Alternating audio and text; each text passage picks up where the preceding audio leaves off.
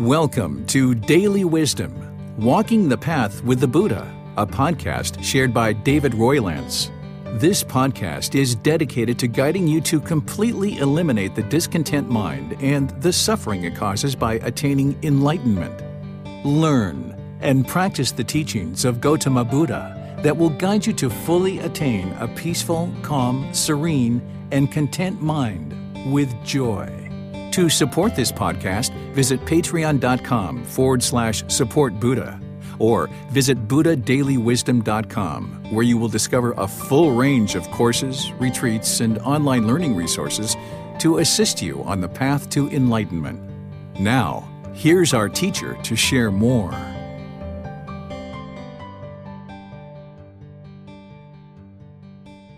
Sawadee Kap. Hello and welcome to Daily Wisdom Walking the Path with the Buddha.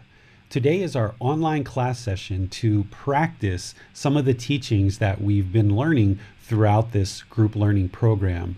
On Wednesdays, we do breathing mindfulness meditation, loving kindness meditation, and Buddhist chanting and we rotate these every three weeks to help you develop your life practice and this foundation that you're going to need in order to apply all the other teachings from Gautama Buddha.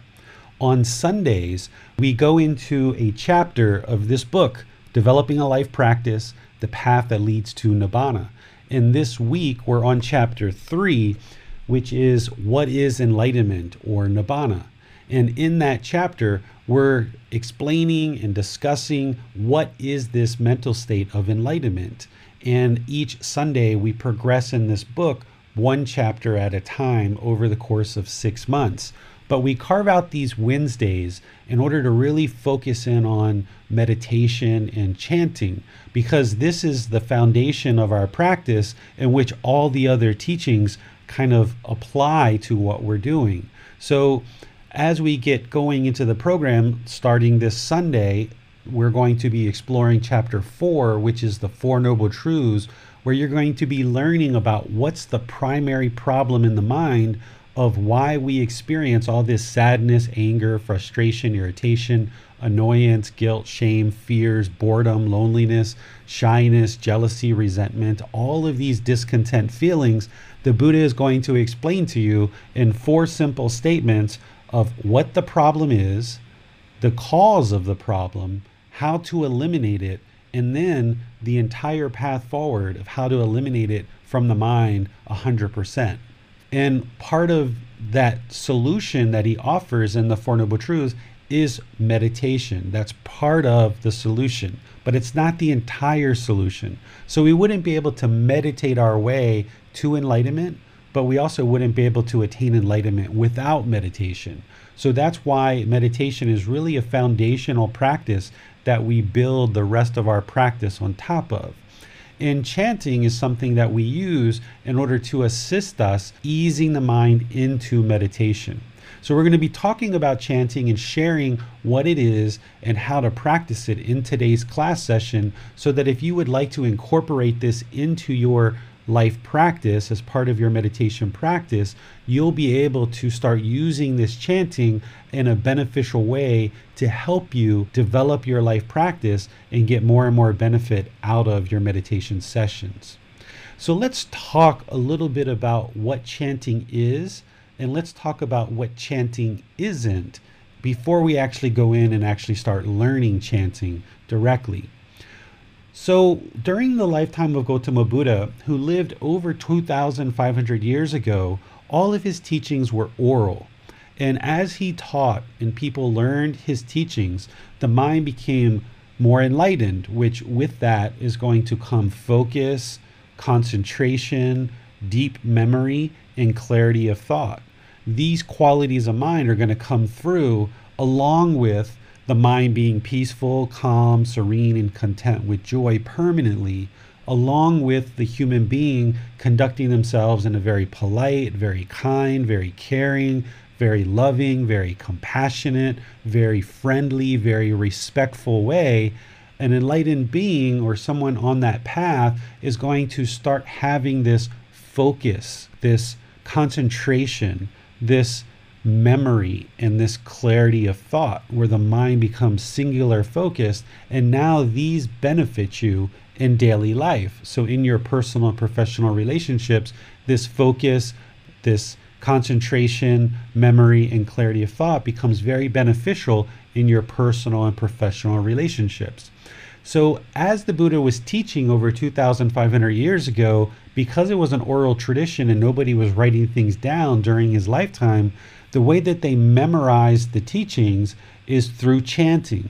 They would actually chant the teachings, and this helped them to develop their focus, concentration, their memory, and their clarity of thought.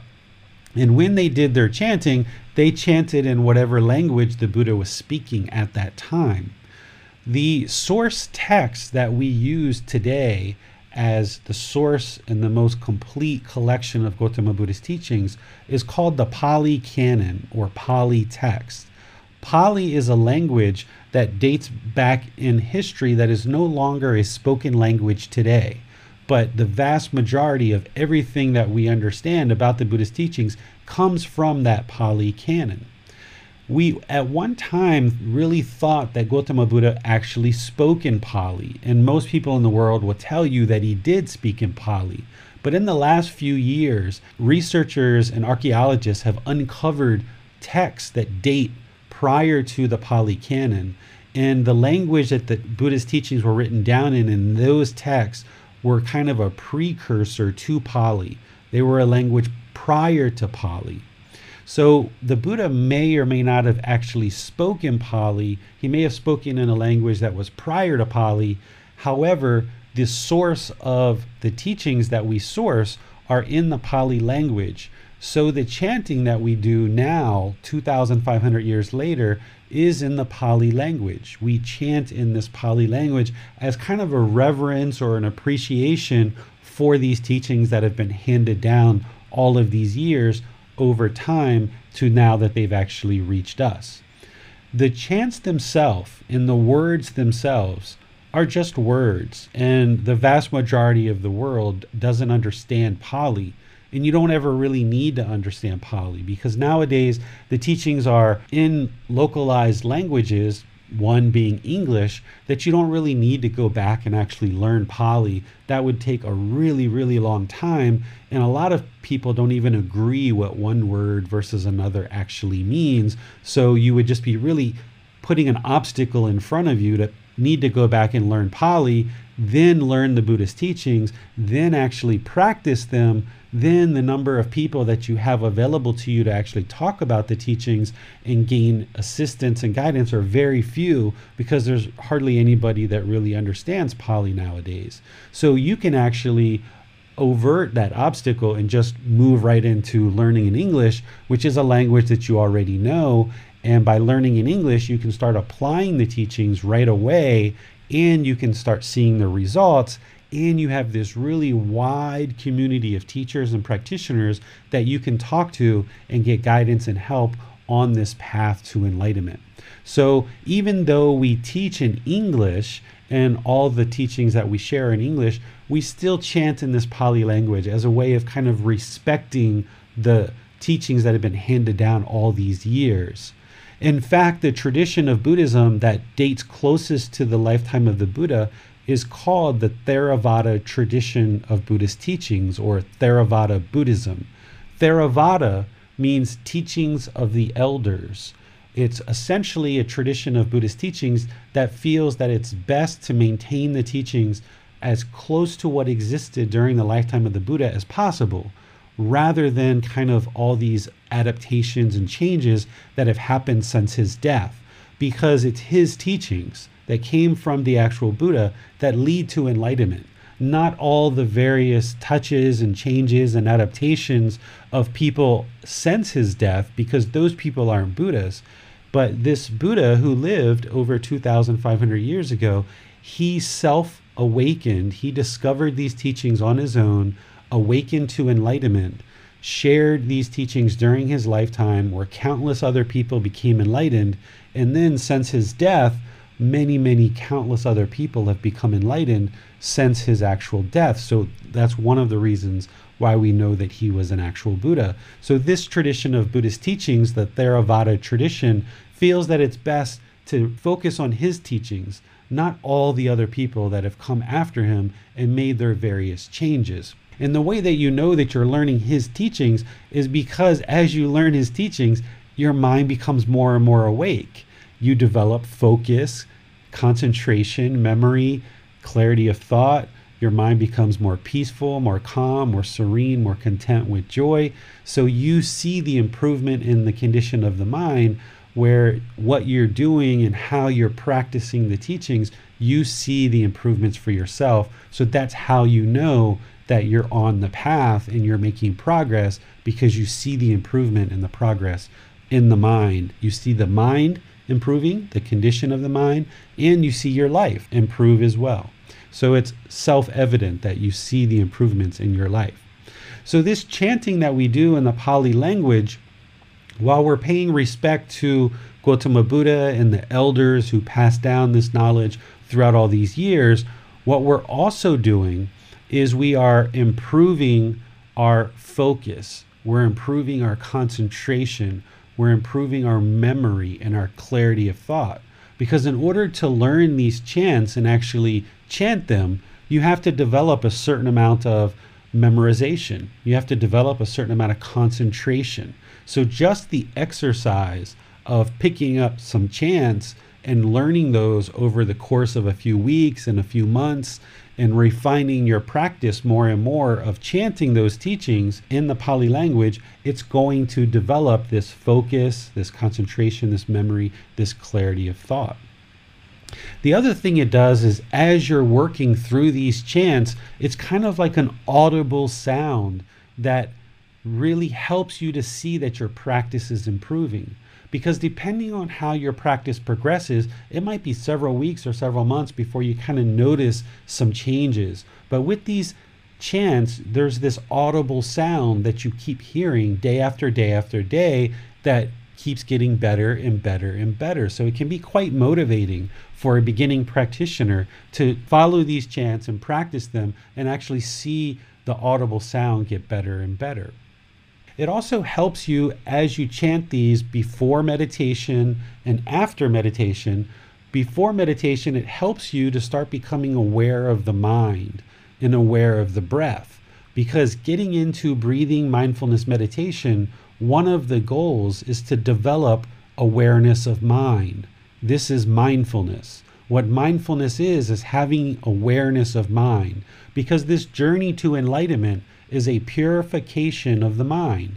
And in order to purify the mind, you need to understand the mind. You need to be aware of the mind. You need to know what thoughts and ideas and feelings are inside the mind. So, developing awareness of mind or mindfulness is really helpful, not only in meditation, but in daily life, so that as you feel frustration arise, or anger, or shyness, or boredom, you're aware of it because you have awareness of mind.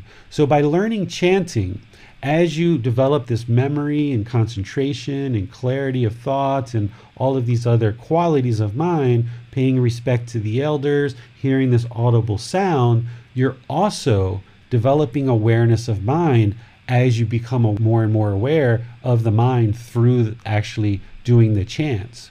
You also become aware of the breath during chanting because you can't just take one deep breath and then do all the chants, you actually have to be very intentional about taking breaths at different times. So, this chanting actually eases the mind into meditation because you start becoming aware of the mind, you start becoming aware of the breath. You hear this audible sound that kind of coaxes the mind and kind of eases it down into meditation to get more benefit out of your meditation itself.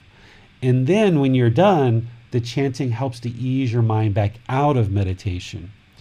What Gautama Buddha referred to this easing the mind down into meditation, he referred to it as setting up mindfulness in front of you. When he talks about meditation and he talks about how to do meditation, he says prior to meditation, you should set up mindfulness in front of you. And what he's saying is you should set up awareness of mind in front of you so that you start becoming aware of the mind as you ease the mind down into meditation. Well, how each person does that is going to be very different, right? Because these practices aren't about everybody doing it exactly the same because that's impossible. That would be permanence. There is no permanence other than enlightenment itself. So everyone's going to set up mindfulness differently.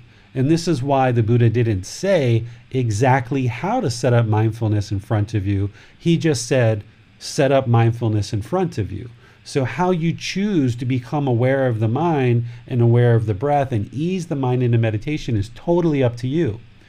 Based on the practices that I've learned with Buddhist chanting, this has really helped me to set up mindfulness in front of me, become aware of the mind and aware of the breath. So, I share this in this program so that you can use it, you can learn it and then use it and see how it works for you. See if you get that same appreciation for the elders. See if you start developing focus, concentration, memory, clarity of thought. See if you start having this audible sound that you hear and it kind of eases the mind into meditation and it can motivate you because the mind starts hearing this better and better sound of chanting.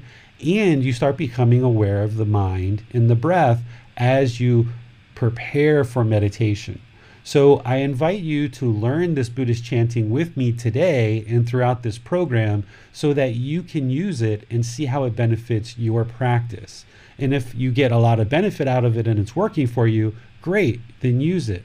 But if there's any point in time you're like, ah, this really isn't for me, then just move it to the side and do whatever you feel is best for you to set up mindfulness in front of you. You may go to the bathroom, empty out the organs. You might do a little bit of stretching or yoga. You might listen to a little bit of music. You might take a walk.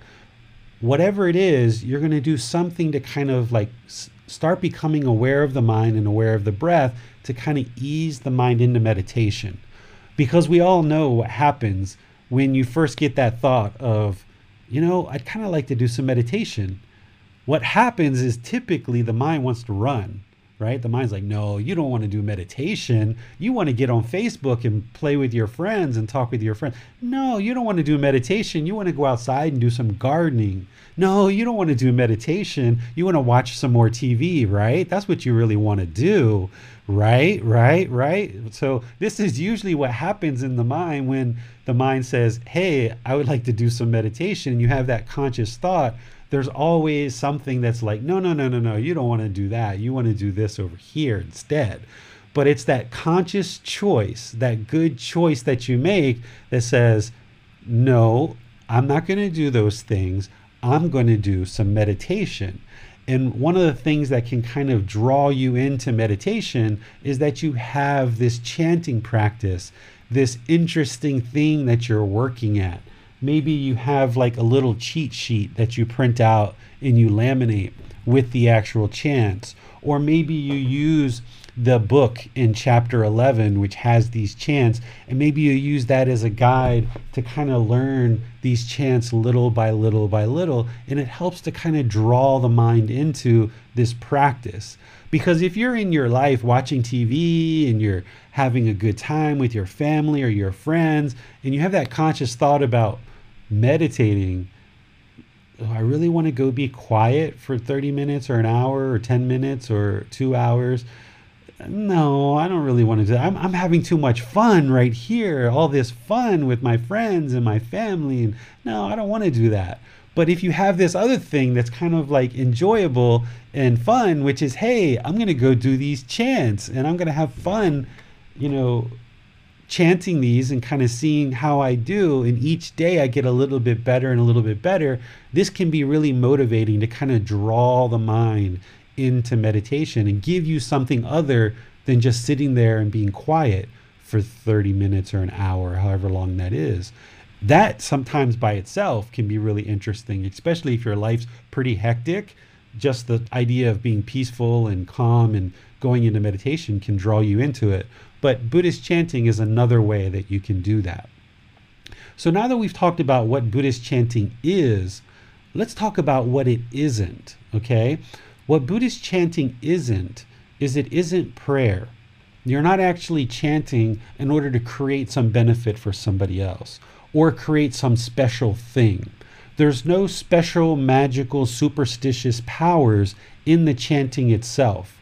Now, you will hear or you will read in other places that if you just chant these words over and over and over again, there's going to be some beneficial thing that's going to happen. You're going to get good luck, or you're going to get a long life, or you're going to eliminate all your unwholesome karma, or it's going to benefit your dead relatives, or any number of things. You know, people might even say that if you chant this, you know, every day for however many weeks or years, you're going to get to enlightenment.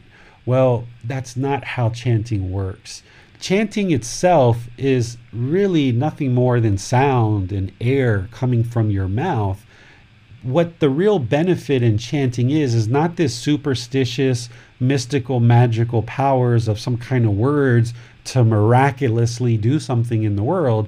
The real benefit in the chanting for me is cultivating this gratitude and appreciation for the elders that have passed the teachings down to us. Having this practice that becomes better and better and better and kind of motivates me in my practice to learn and continue to pursue. Chanting for me is developing this focus, this concentration, this memory, this clarity of thought. Chanting for me is developing this awareness of mind and awareness of breath that eases the mind into meditation so that I can get more benefit out of the meditation. Because the meditation is the training of the mind. We're training the mind during the meditation. That's where the real benefits come in. Gautama Buddha never taught rites, rituals, ceremonies, and worship. Even though in a lot of Buddhist centers you will see rites, rituals, ceremonies, and worship, this isn't what actually leads to enlightenment. It's the training of the mind that leads to enlightenment, learning the teachings, uh, reflecting on those, and applying them in daily life to include meditation, which is training of the mind.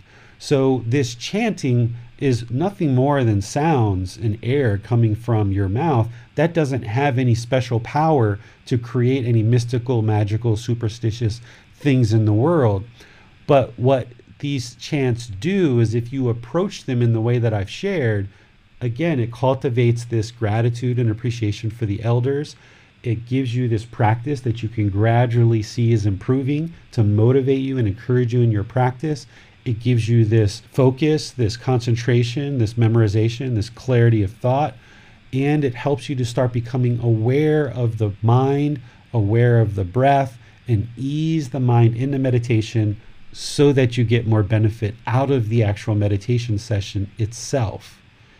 Then, when you're done, you can then ease the mind back out of meditation rather than just kind of pop out of meditation and, whoa, I'm back in the world again. You can kind of ease the mind back out. So, I'm going to stop and pause and see if there's any questions. And then afterwards, we're going to actually go through and learn three very important chants that are chanted throughout the Buddhist world. And you'll be able to actually go into Theravada Buddhist communities and chant right alongside of every other practitioner. There's millions of practitioners in the world that are using these same chants. So whether you're on your own as your own practice, whether you're with us on these Wednesdays when we do meditation and, chanting, whether you decide to go to a Theravada Buddhist temple and join other practitioners, you'll be able to chant these same chants and then actually participate right along with everyone else. So we're going to do that today. And then we might even kind of slip in a little bit of meditation so that you can see how these chants can kind of ease the mind into meditation and then ease it back out. But let me pause here and see if there's any questions on anything we've been discussing so far before we actually move into learning the actual chants. Hi, David. So, on our talk on Sunday, we covered the topic what is Nirvana? and we talked about rites and rituals, and how, in order to attain the first stage of enlightenment, one would need to eliminate attachment to rites and rituals. Is this a kind of ritual, what we're about to do? And why is it that we still see a lot of rituals being done by Buddhist practitioners from all lineages? And what purpose do they serve? Sure. So this isn't a rite, ritual, ceremony, or worship. What this is is it's a practice that's essentially further training the mind, right? Meditation itself is training the mind, but by you needing to learn these chants, by you needing to memorize them, by you needing to focus on them, have concentration, have clarity of thought, that exercise of doing this, you know, five or 10 minutes before your meditation, that is training of the mind. And then doing it after your meditation. That's an exercise, a practice that is training the actual mind. So it's not a rite ritual, ceremony, or worship because we're not looking for anything beneficial to come from it externally. What we're looking to do with this chanting is benefit our mind through training the mind itself. So it's not a rite ritual, ceremony, or worship. It's a individual practice that you can use and then you can see the benefit of actually learning it and practicing it. You can independently observe that the more you learn these chants, the more you practice them, the more that you implement them as part of your meditation practice, you will get all those benefits that I've already talked about as part of this practice. Okay? Why do we see so many rites, rituals, ceremonies, and worship in Buddhist communities? This is because of impermanence. We're going to talk about this on Sunday about how things aren't fixed. There's not this fixed permanent state. You know, you would think that this Buddha arises 2,500 years ago, teaches these deep, profound teachings where all these people are getting enlightened, and then those teachings are going to stay exactly the same for 2,500 years. Well, the first 500 years, they were pretty well intact, and lots and lots of people continue to get enlightenment during the first 500 years after the Buddha's death. But then over time, they slowly started to degrade and people started changing and modifying and adapting them as they started moving throughout the world and into different cultures. These different cultures didn't just learn this kind of pure Buddhism, they learned this kind of adapted Buddhist teachings and they kind of put their cultural slant on it. Like here in Thailand, people have put, you know, astronomy into it. They've put animism into it, they've put Hinduism into it, they've put all these other things. So when you show up to a Buddhist community, they're not all practicing the same thing. Each temple is doing something very different. And based on the practice of the head monk, that particular temple is going to be doing whatever they choose to actually do. And because the teachings have been handed down for over 2,500 years, this degradation of the teachings has happened more and more and more and more and more over the years. And what we see in some centers is this unknowing of true reality. They don't have the pure teachings of the Buddha, where he specifically says that he doesn't teach rites, rituals, and ceremonies, and these things don't lead to enlightenment. You would think that, you know, like everybody has a copy of the Buddhist teachings, and that just gets handed down for over 2,500 years. But remember, when things were written down right after his life, they didn't have the materials and ability to preserve things the way that we do now. They were essentially writing on palm leaf manuscripts. They would take these palm leaves and they would dry them out and they would write out the teachings. And then over time, the moisture would affect those, the ink would smudge a little bit, people would carry them around. And they didn't have a, a hard drive to store these on, they didn't have a photocopying machine to photocopy these things. What they would do is they would re-dry some more palm leaves. Somebody would literally copy from one leaf to the next. And remember, these leaves are imperfect as well. So if something grew on the leaf, maybe you know a slight little dark spot on the leaf might have changed the word slightly here or there. But what we've gotten to today is we've gotten to 45 volumes of these thick books that are very, very thick that have the Buddhist teachings translated from Pali. This particular book has the Pali and the English together, so you can see both together. And these 45 volumes of books are pretty extensive. and not everybody has access to them. You would think that there would just be one source and everybody would go to that one source and then they would be spread throughout the world. But that's permanence, and that's not how the world works. Everything is impermanent. So there's all these various perspectives and all these various sources all over the world of what people say are the Buddhist teachings. And all these different communities are practicing the teachings in different ways. But the way that you know whether you're actually getting the true teachings of the Buddha or not is based on the condition of the mind. If you're observing that the condition of the mind is improving more and more and more, then you know you're learning the right stuff. So you have the independent verification that the teachings are true. That's the big thing. But also, when somebody's teaching you, they should be able to show you how their teachings are true, not based on belief, because none of these teachings are based in belief.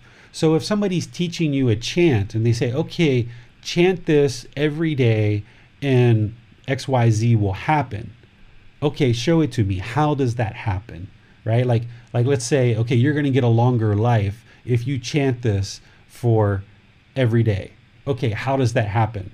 I say the words and then what happens? How does my life become longer?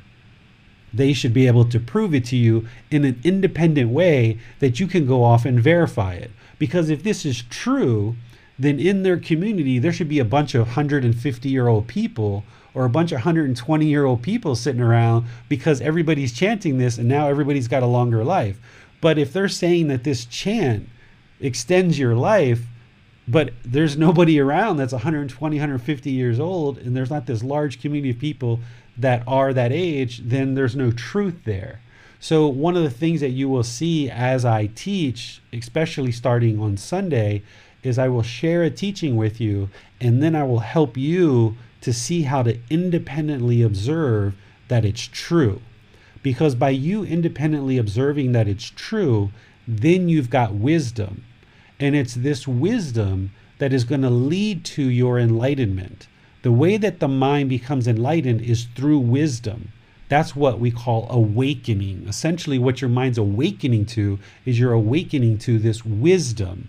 So now the mind has all these certain thoughts and different things that are in the mind, but these things are not 100% true. The only way to get to an awakened, and enlightened mind is you need to independently be able to verify what it is that I'm teaching you. So when I share the teachings with you, I will say, okay, here's the teaching, and now here's how you can independently observe that it's true. Now go off and practice that and you'll see that it's true for yourself.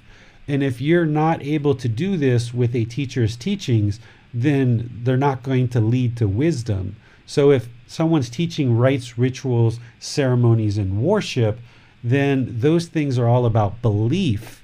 And there's never a time in Gautama Buddha's teachings where he says, just believe me. Just believe me. Can you just believe me?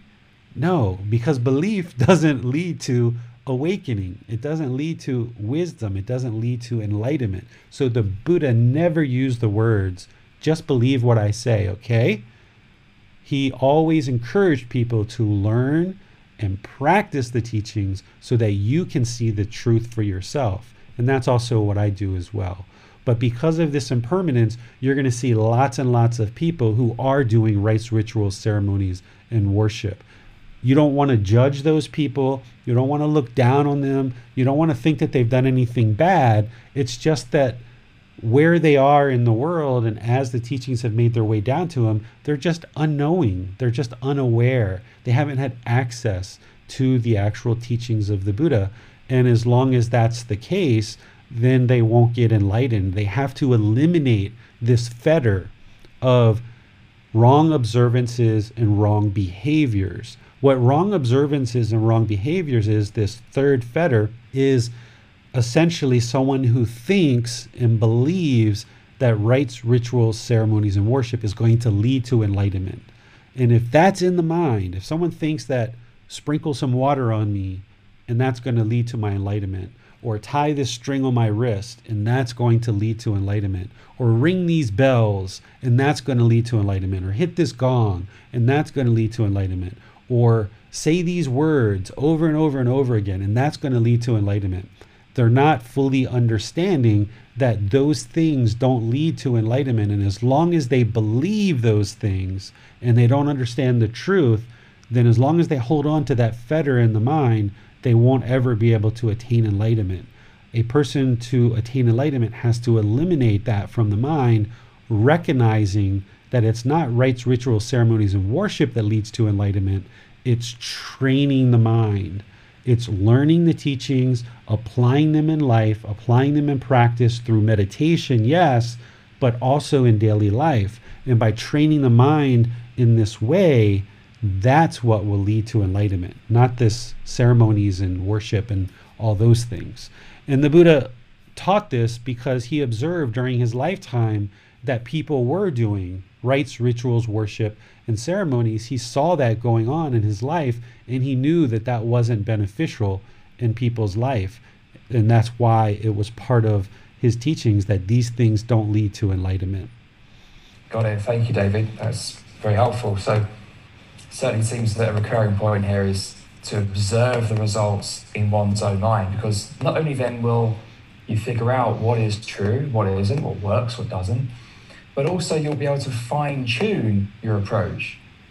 What works for you, what works today, what works tomorrow, and that's going to change from day to day. And these are things we need to be mindful of as we practice this, because the mind is going to have different needs at different times. And so it helps to know not only what works, but what works when and how much and to what extent we need to meditate and you know how long do we need to chant for and this kind of things. So it really is also about fine tuning this, I feel.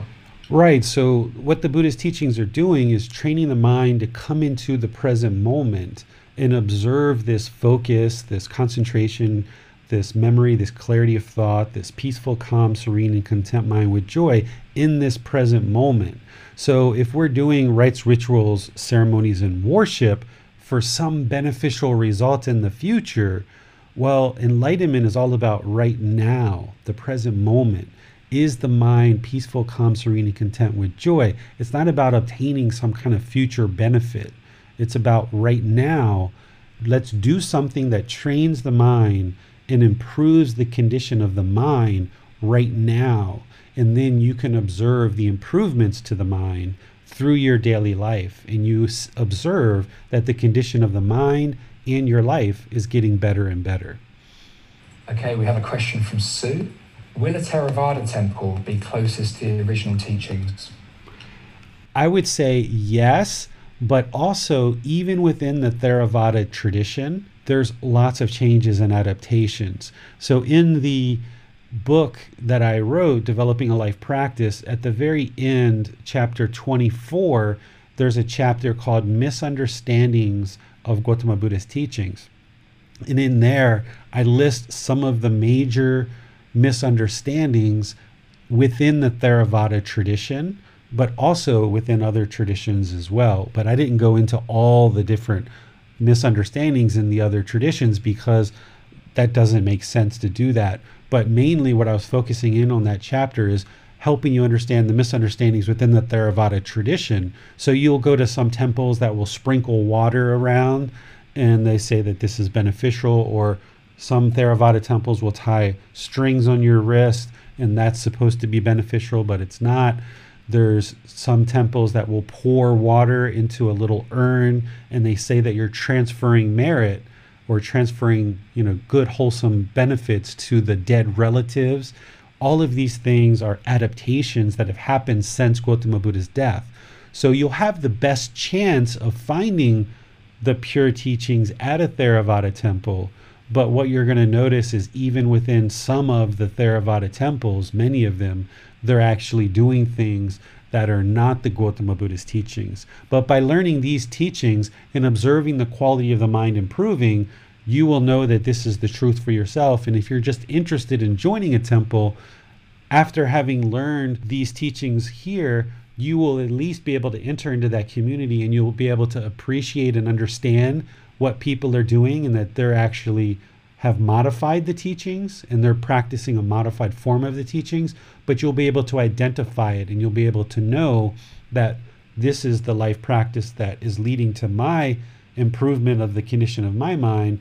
But these other things, this rites, rituals, ceremonies, and worships that are happening even within Theravada temples, you'll know that that's not part of the Buddhist teachings, but you just won't maybe participate or you'll participate, but you'll know that it doesn't lead to anything beneficial.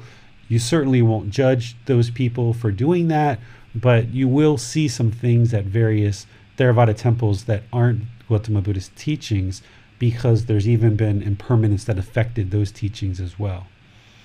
We have a question from Judith. Are there any temples where they don't do these rituals and ceremonies? Yes, I've been to over 200 Theravada temples throughout the world, mainly in America and Thailand. I've been to over 200. I stopped counting pretty much. And out of all those various temples that I've been to, I've only ever been to one temple that doesn't do all of this modifications of the teachings. And it's down in Bangkok, or we call Krung Thep in Thailand. They also have another one up here in Chiang Mai as well, but I haven't been to that one yet.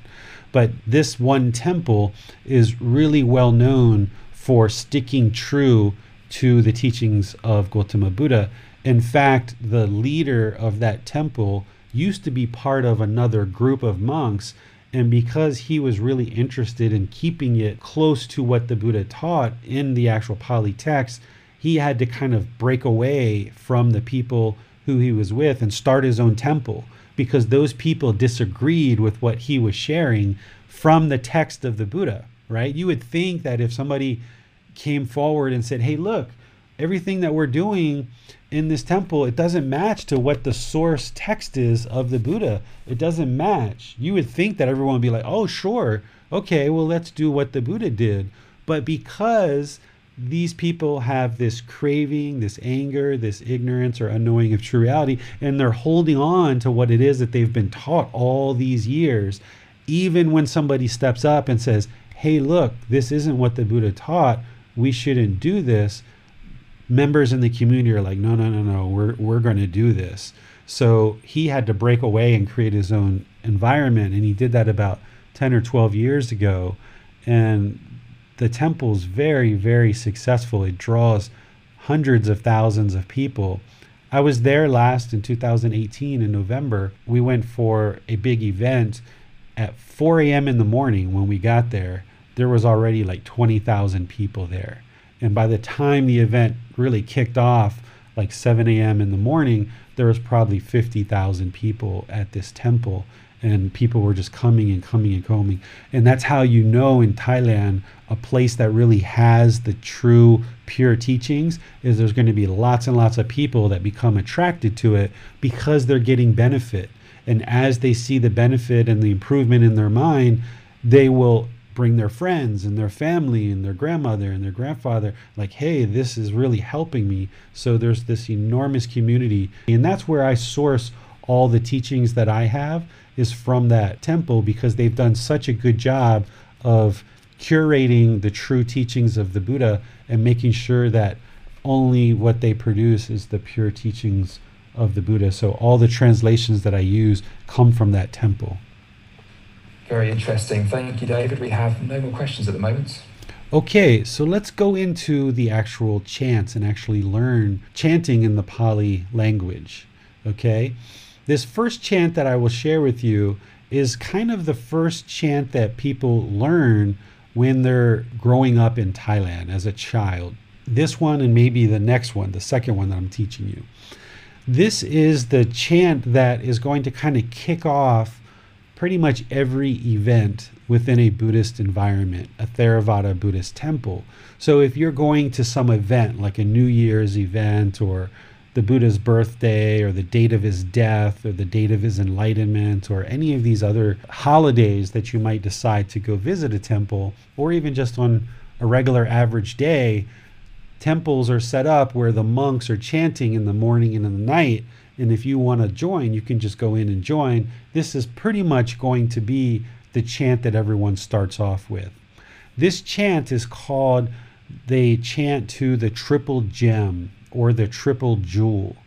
What the triple gem or the triple jewel is, is it's the three things that you pretty much need in order to attain enlightenment. You wouldn't be able to attain enlightenment without these three things. First one is the Buddha, the Dhamma or his teachings, and then the third thing is the Sangha or the community of practitioners. So, in order to attain enlightenment, you would need to have confidence in the Buddha. You would need to have confidence that this person was actually enlightened, right? Because if you didn't have confidence that he was actually enlightened, why would you ever even go any further? So, you need to have confidence that the Buddha was enlightened. And then the second thing is you need to have access to his teachings and you need to be able to learn his teachings and what are the actual teachings that lead to enlightenment, which you guys have. And then the third thing you need is you need access to the community. You need guidance from teacher, from the Sangha, we call the community. The Sangha is the people who are learning and practicing the teachings of the Buddha, which in the world there's about 500 million people that are considering themselves practitioners of Gautama Buddha's teaching. So you would need to have the Buddha, the Dhamma, the Sangha, or the Buddha, who's the master teacher, access to the actual teachings and access to the community of people who are learning and practicing those teachings. This is the triple gem or the triple jewel. Whenever you see anything that's three in the Buddhist teachings, it's always relating to this. So you might see people do things like three times, like at a holiday, they might walk around the temple three times. And this is the Buddha, the Dhamma, the Sangha, right? So this first chant is three different phrases.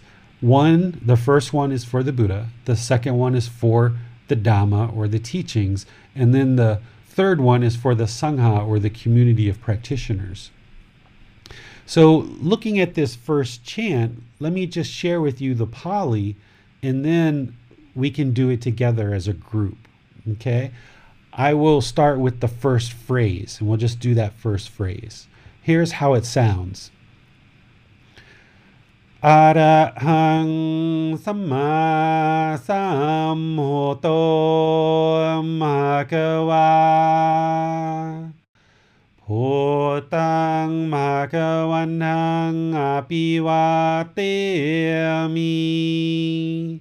And then you usually raise your hands up to your forehead at the end of that to kind of show respect to the Buddha.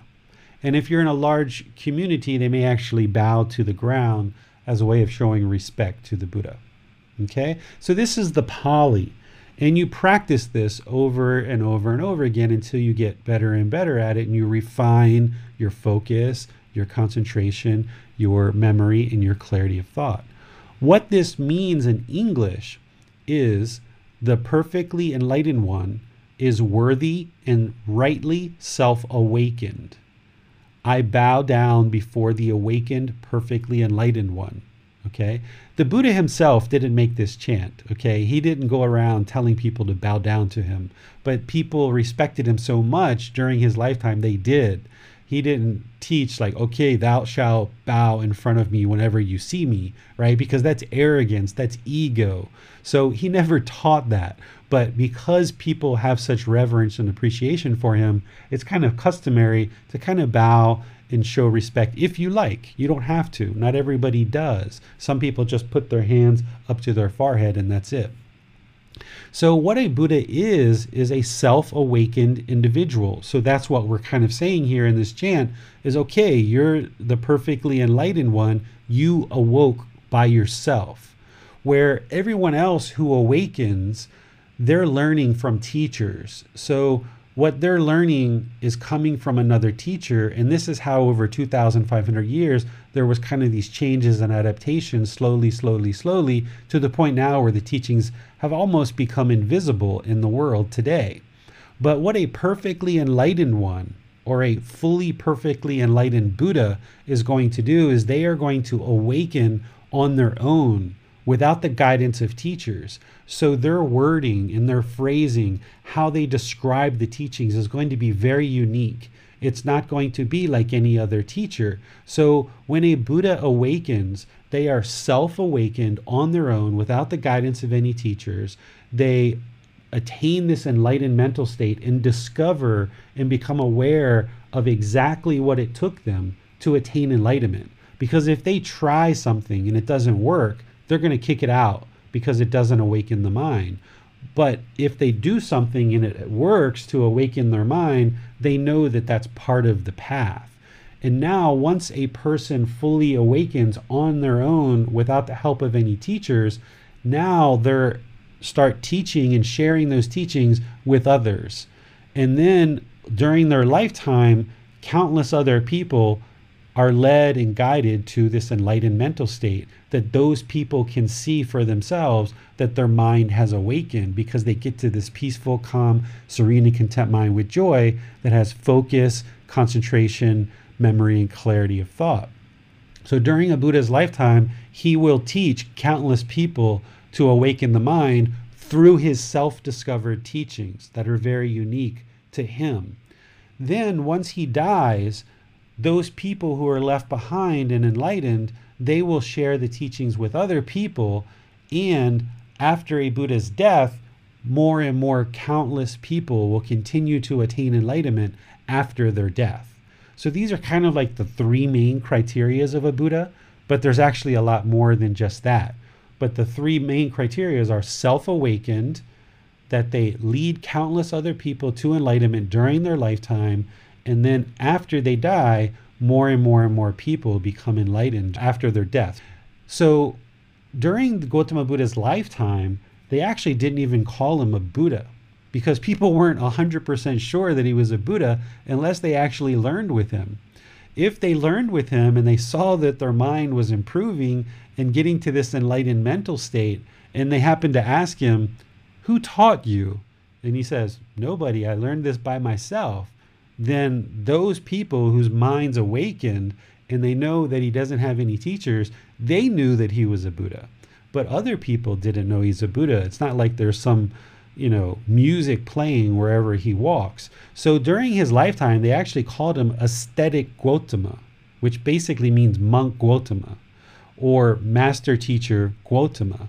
It wasn't until he died that we started referring to him as the Buddha or Gautama Buddha because more and more and more people just kept getting more and more enlightened during his lifetime and after he died. And we know that he didn't have any teachers that led him to the final enlightenment. So that's how we know he was a Buddha. So this first phrase, this first aspect of the chant is essentially acknowledging and showing confidence that yes, you are the perfectly enlightened one, the worthy one, rightly self awakened. I bow down before the awakened, perfectly enlightened one. And this is a chant that people kind of developed after he died as a way of showing respect to him. Then the next phrase is for his teachings and showing respect to his teachings. The way that this one goes is like this. Sawakato Bhagavata Dhammo Dhammang Namasami. So, what this chant is saying, or this phrase, is the Dhamma is well expounded by the perfectly enlightened one I pay respect to the Dhamma. What you're essentially saying is the teachings are well explained by the Buddha. I pay respect to the teachings, right? So that's what this one is essentially saying. That word Dhamma means teachings. You might have heard the word Dharma. It's two different languages, Pali versus Sanskrit. I tend to use the Pali because that's the source of Gautama Buddha's teachings. But this word Dhamma or Dharma essentially is the teachings of the Buddha that lead to awakening. And in this phrase, we're essentially saying, You explained them really well to us. We pay respect to your teachings, right? And then the third phrase here, it goes like this Supatipano Bhagavato Savaka Sankho Sanghang Namami. Okay, so what this one is, is this is saying the Sangha of the perfectly enlightened one's disciples has practiced well. I pay respect to the Sangha. What you're saying here is the community of practitioners, the ordained novices, bhikkhunis, and bhikkhus, as well as all the household practitioners that are practicing the teachings of the perfectly enlightened one, of the Buddha, his disciples, his practitioners, people who are practicing within that community, those who are learning and practicing his teachings, they're doing so very well. They're practicing well. They're polite, they're friendly, they're kind, they're respectful, they're practicing well, right? I pay respect to the community, all the people who are learning and practicing these teachings. So that's what this third phrase is doing.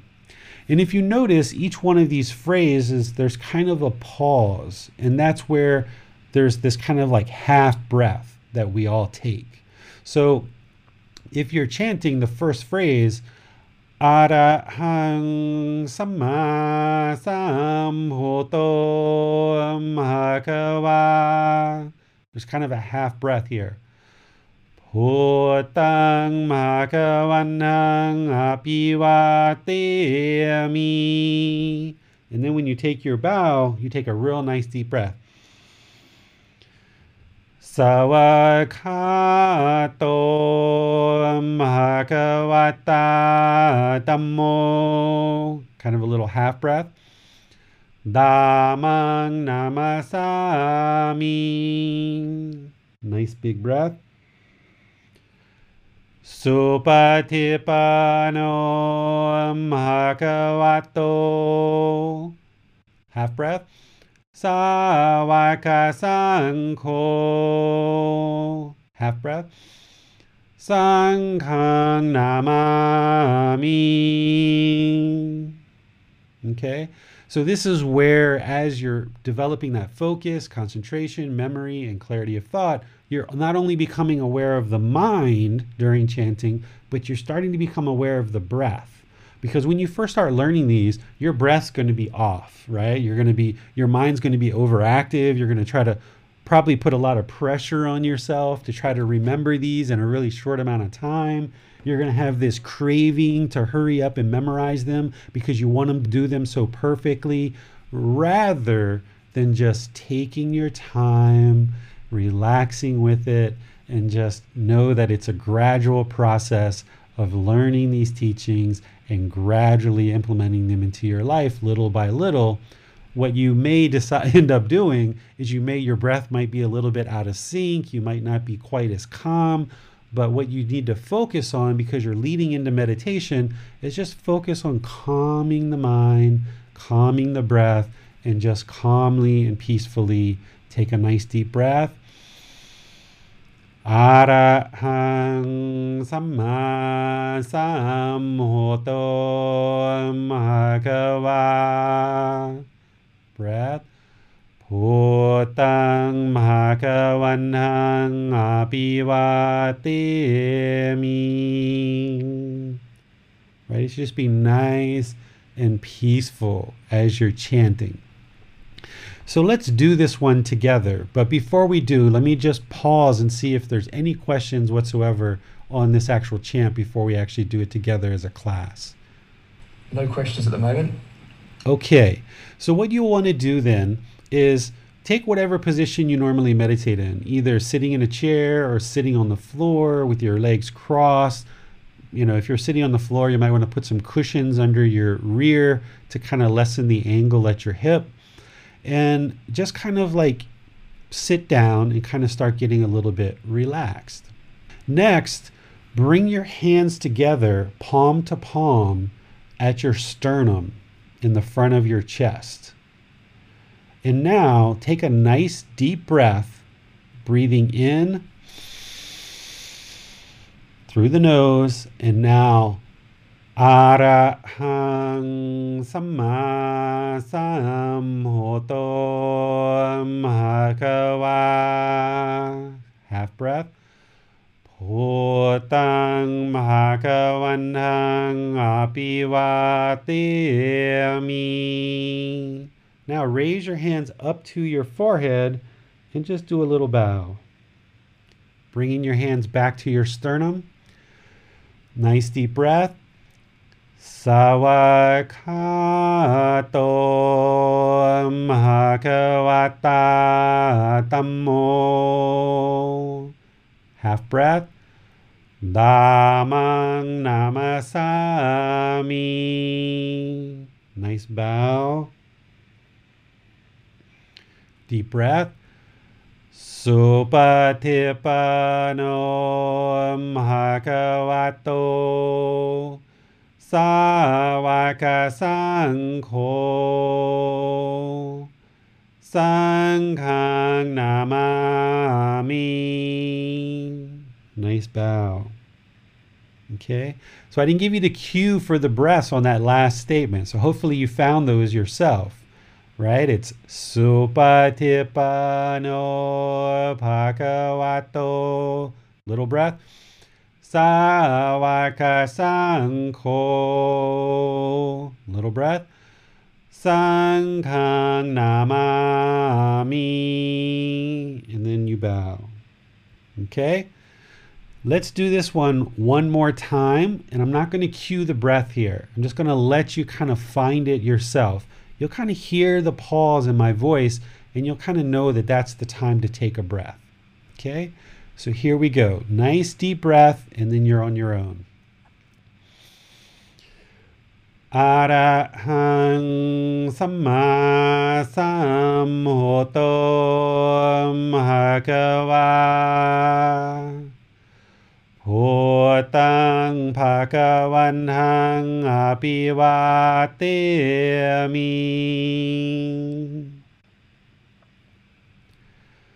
สวาคาโตมหากวาตาดัมโมดามังนามาสามีสุปฏิปันโนมหาวะโต สาวกสังโฆ Sanghang Namami. All right, so if we were in the same room together, especially if we were in a temple, all of our voices would be harmonizing together and all these sounds would blend. Most of these temples are all very well acoustic, right? Like when you chant in these temples, it really becomes very acoustic, and all of our voices blend in together. And if you've got 5, 10, 20, 50, 100, 500 people all chanting this together in this acoustic environment, it just sounds so beautiful and so relaxing and so soothing to the mind to kind of ease the mind down into meditation. Okay? So if you join a temple environment, whether it's in Sri Lanka, in Myanmar, in Laos, in Cambodia, southern Vietnam, and Thailand, these are kind of like the core places where Theravada Buddhist teachings are, but in reality, they've really spread all throughout the world. So there's a good chance that there's a Theravada temple in your area, but those countries that I mentioned are kind of like the focal point of the Theravada teachings that have kind of collected and have the most practitioners in those regions of the world. But you'll find places, even like America or South America or Canada, the UK, other places, the Australia, all over the world that will have Theravada temples, and you can join in and actually chant this all together as a community. And it really has a way of kind of bringing everyone together. So, this is the first chant, the triple gem or the triple jewel. The next chant is called the Namo Tassa. This is just the same phrase repeated over three times. And if you wanted to kind of focus on just one really, really simple chant, and really master that first before going on to the others, this might be the one you do that with. That's how I learned is I started with this chant and I just did this one over and over and over again because once you learn this one, then these same sounds and same words show up in some of the other chants. So this is very common for Thai children to just kind of learn this one first. So that's why I started with this one because I saw myself as a child since I didn't grow up with these teachings at the age of 27, 28 when I started learning these, I started to start kind of right where the Thai children start, which is with this chant. And then I moved into the triple gem. So the way that this one goes, it goes like this.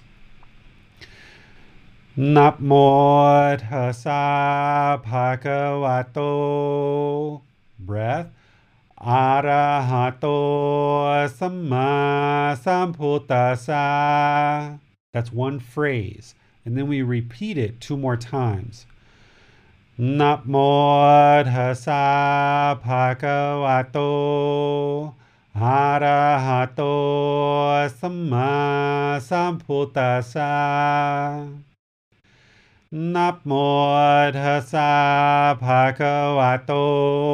Half breath. Arahato samma sambuddhassa. So there's no bowing here. It's just the same phrase repeated three times. And the translation here is respect to the perfectly enlightened one, the worthy one, the rightly self awakened one. Essentially, paying respect to the Buddha as the Buddha. Okay, so let's chant this one together. Same thing with your hands at your sternum. Take a nice deep breath in through the nose, becoming aware of that breath. And now, Namo tassa bhagavato arahato sambuddhassa นับโมทัสสะภะคะวะโต half breath อะระหะโตสัมมาสัมพุทธัสสะ nice deep breath นับโมทัสสะภะคะวะโต half breath อะระหะโตสัมมาสัมพุทธัสสะ okay so that's the same phrase repeated three times. Let's do it again, but I won't cue the breath.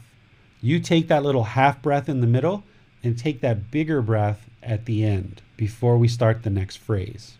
Okay? So hands at the sternum, nice deep breath in through the nose. Namo tassa bhagavato อะระหะโตสัมมาสัมพุทธัสสะนับโมทัสสะภะคะวะโตอะระหะโตสัมมาสัมพุทธัสสะ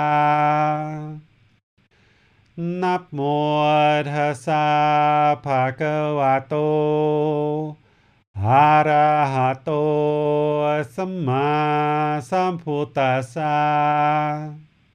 Okay, so that's the second chant that I always do leading into meditation and coming out of meditation. Okay, let's move to the third chant. This one I call the Iti Piso. This one is also respect for the Buddha, but it kind of goes beyond just what we've been chanting so far.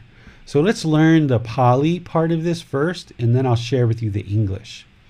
So the way this one goes in Pali, this is kind of more of an intermediate chant, right? It's not quite beginner anymore. So there's a lot more syllables here. The way this one goes is it starts like this. Nice deep breath. Iti piso bhagava. Half breath. Arahang Sama Samhoto. Right? That's the phrase from the previous chant. So you've got some repetition here. Nice deep breath. Vichacharanang Samhono. Half breath. Sakato rogavitu. Nice deep breath. Anutero purisa. Half breath. Dhamma sati sata tawa manusanang. Half breath. Bhuto Bhagavati. Kind of right there at the end. That's the last raise up to the head. You take your hands and raise up to the head, and that's where you slip into meditation. Okay? So let's go through this one, and I'll cue the breath for you. Hands at your sternum, nice deep breath in through the nose. Iti piso bhagava. Half breath. Arahang samma samhoto. Deep breath. Vichacharanang samono. Half breath. Sakato rogavitu. Big breath. Anutero purisa. Half breath. Dhamma sati sata tawa manusanang. Half breath. Bhuto Bhagavati. Okay, so there I cued the breath for you. We'll do this one again without the cueing. Okay, I'm teaching you the cues where I take breaths because there's these natural pauses as everybody chants together. And I notice that's a good place to take a breath. But if you find another place that's more comfortable for you to take a breath, go for it, right? It's not about everyone has to do the breath exactly when David does the breath. But if this helps you to learn to take the breath at this point, then go ahead and use it. But honestly, the important thing is, is that you're developing that focus, concentration, memory, and clarity of thought, easing the mind down into meditation. So wherever you find it comfortable to take a breath, go for it. If the guidance I'm giving you helps you, go ahead and use it. Okay? So let's do this one again, and I won't cue the breaths. Nice deep breath in. อิติปิโสมหกวาอระหังสัมมาสัมโหโต วิจารณังสัมโหโนสขาโตโรกาวิตู rogavitu Anutero purisa Dhamma sati sata tawa manusanang Bhuto Bhagavati. Okay. What this chant means is it in English, it means he is the perfectly enlightened one, a worthy one, a self awakened one. Okay, we've seen that before. Consumerate in knowledge and conduct, right? So this is like he's kind of mastered deep wisdom of knowledge and conduct one who has gone the good way, right? So he's walking towards the light. He's gone the good way. He's got this great wisdom and conduct. Knower of the worlds. Knower of the worlds is he knows of the five realms, the five realms of existence being hell, afflicted spirits, animal, human, and heavenly realm. So he's the knower of these worlds. Unexcelled trainer of those who can be taught, right? So he's training through his teachings, he's training people of how to have this good moral conduct, this ethical behavior, and this mental discipline through this wisdom that he has. So he's an unexcelled trainer of those who can be taught, essentially those who choose to be taught, right? The Buddha wasn't going out and forcing people to learn what it is that he had to learn and kind of scaring them, guilting them, or shaming them, or fearing them into learning his teachings, but instead it was okay, there's this mental state that I've obtained, here it is. Here's the guidance. If you choose to learn it and practice it, then here it is, and you'll see the benefit for yourself. So it's really those who choose to be taught, those who can be taught. Someone who turns away without confidence in the Buddha, without access to the teachings, or without politeness and kindness to the community of practitioners, they can't be taught because they're not even interested. They're off doing things that are unwholesome. So it's those who can be taught, right? Teacher of humans and divine beings. These are the two realms where beings can attain enlightenment. In the hell afflicted spirits and animal realm, those beings can't attain enlightenment. So it's only in the human realm and in the heavenly realm that beings can actually attain awakening or enlightenment. So that's why we say he's the teacher of humans and divine beings. And then we follow it up with awakened and perfectly enlightened. Remember, perfectly or fully perfectly enlightened means he didn't have any teachers. He didn't have anyone to influence his mind, and therefore his mind was fully awake and perfectly enlightened because he could see these teachings and observe these teachings for himself. And that's what made his mind perfectly enlightened. It's not tainted or influenced by any other teachers right? So he's the unexcelled trainer of those who can be taught, teacher of human and divine beings, awakened and perfectly enlightened. That's the meaning of this chant. Any questions on this chant? We have a question from Joy on the pronunciation. Mm-hmm. She asks, I just want to make sure that the PH is not pronounced as a F sound or as a F sound. Yeah, it's more of a pa, pa.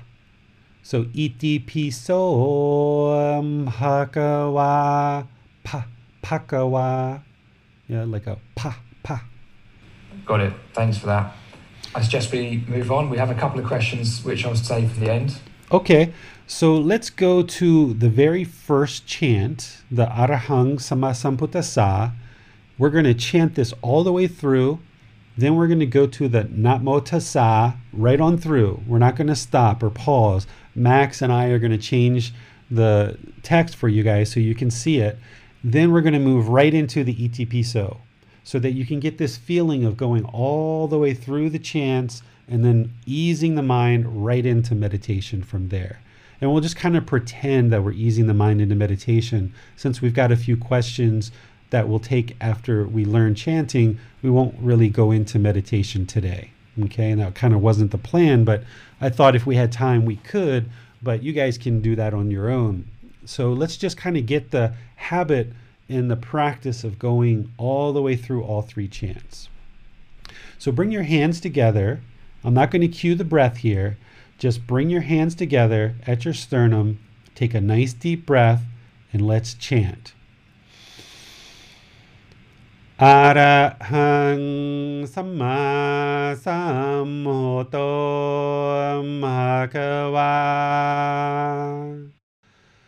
หัวตังมะคะวันหังอภิวาเตมิ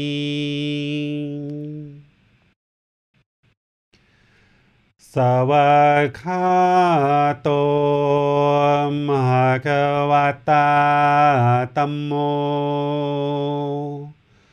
ตามังนามาสามิ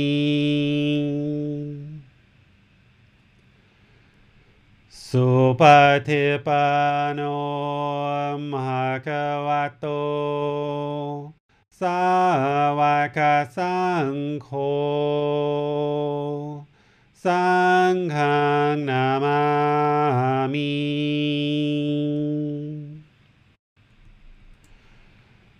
นับโมทัสสะภะคะวะโต อะระหะโตสัมมาสัมพุทธัสสะนะโมตัสสะภะคะวะโตอะระหะโตสัมมาสัมพุทธัสสะนะโมตัสสะภะคะวะโต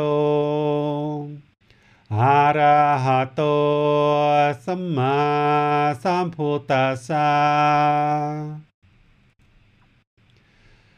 इति पिसो महकवा। हरहं सम्मा सम्भूतो। วิจาจารนังสัมโมโนสคาโตโรกาวิตู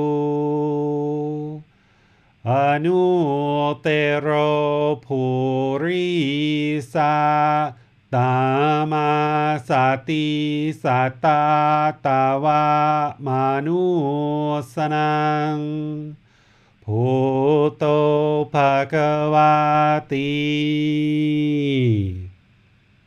Okay, feel like we should clap it up as if we could really hear each other, but yeah, let's clap it up, right? So these chants, they're really interesting and really fun to kind of do, and it leads you to developing this focus, concentration, memory, clarity of thought, it helps to ease the mind into meditation developing this awareness of mind and this awareness of the breath and if you would like more help with this every three weeks i will teach this again and at different times i will actually have you guys chant this time, since it's an introduction to Buddhist chanting, I'm doing all the chanting and kind of you guys are on mute. But as you practice this over the next three weeks and you would like personal guidance, as you come to class in the virtual classroom, you guys will be able to actually get personal guidance because you'll be able to chant and I'll be able to give you personal guidance. So keep practicing this using this podcast or this video in order to practice over each day over the next coming weeks. And then as we get to this three weeks from now, we will deepen this and I will help you refine it more and more. Another option that you have is on the podcast or on our YouTube channel. I have a, episode two in the podcast is a guided meditation for breathing mindfulness meditation. In episode two, I do the chants at the beginning and then take you into meditation from there. And it's only a 15 minute podcast. So, right there, you can get the chanting right at the beginning and you can play that while you're actually chanting. So, if you have it in the headphones or you have it playing over some speakers, you have me kind of chanting along with you as you're doing the chanting as well, because it's kind of nice to hear it from the teacher as you're looking at the paper or you're looking at the book and you're actually trying to chant along with the teacher. So feel free to use episode two of the podcast or find this video or other videos on the YouTube channel where I've actually been chanting and you can kind of chant along with me as you develop your practice. So, are there any questions about chanting or anything else that we've been covering either in this chapter three, What is Enlightenment? What is Nibbana? or any questions from your meditation practice or any questions at all that you need help with in order to deepen your understanding and practice of these teachings. We have a question from Judith. She asks, Why can't animals become enlightened? Okay, so in the animal realm, animals don't have the ability to learn the teachings, so they can't read a book, they can't watch a video and actually understand it to a level to implement the teachings in daily life where they're now cultivating and training the mind. Because on this path to enlightenment, what we're doing is we're either eliminating certain qualities from the mind, which you're going to learn more about as we progress, or you're cultivating certain qualities in the mind. And just give you a few examples, right? Like some of the qualities that we're going to cultivate are things like loving kindness, compassion, sympathetic joy, equanimity. Where some domesticated animals have a little bit of those qualities, they can't fully cultivate those and they can't fully eliminate this craving, anger, or ignorance or unknowing of true reality. So, for example, like a lion or a tiger or a bear, they can't get rid of their hostility. They can't stop killing other beings because that's how they survive. They won't stop stealing, right? They steal food from people. That's but also from other beings. They steal. They also have sexual misconduct. They have many different partners. They don't speak, so they don't lie, and they don't usually take substances that cause heedlessness, but they have no ability to understand these teachings, bring them into the consciousness intellectually, reflect on those teachings, and then either train the mind to eliminate certain qualities and cultivate certain qualities in the mind.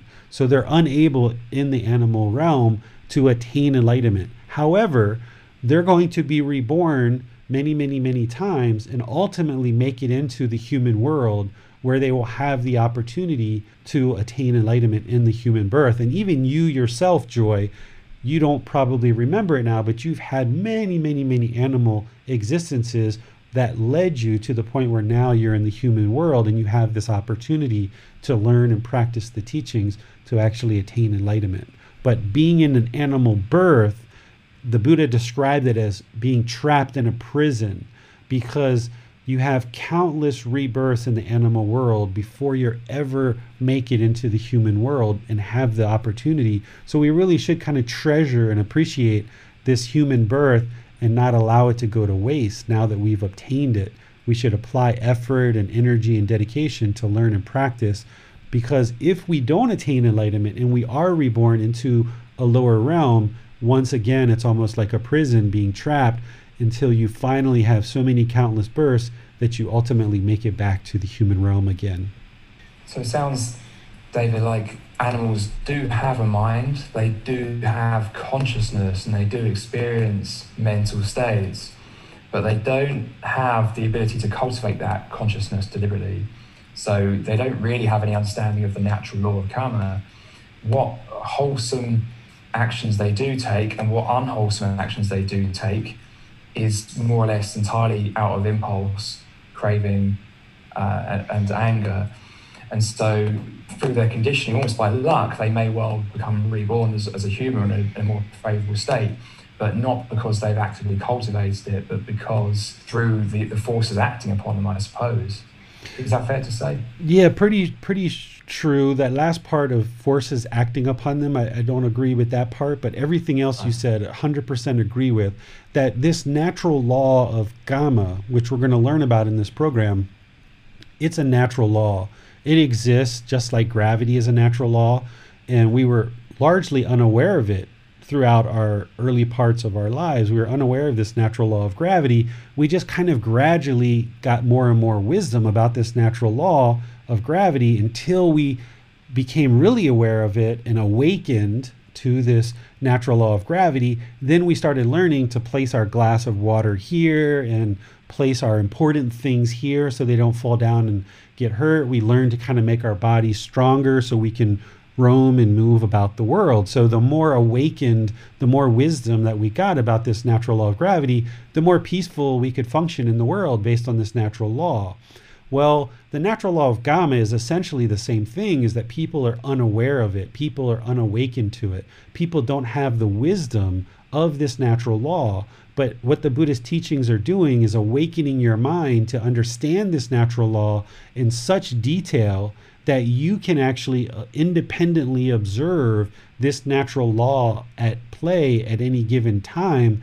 And with this wisdom, you then make better and better choices in life based on this natural law of karma. So, as human beings, we can cultivate this understanding and this wisdom of this natural law of karma, and we can consciously make choices based on this wisdom to improve our life and improve our consciousness. And essentially become more peaceful, calm, serene, and content with joy.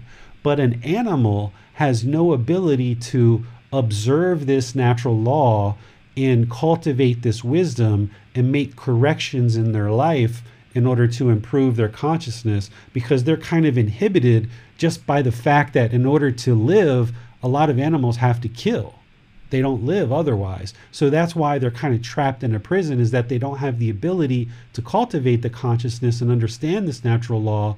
However, because it is a natural law, it's at play all the time. So a lion who's constantly killing, they're affected by the results of that.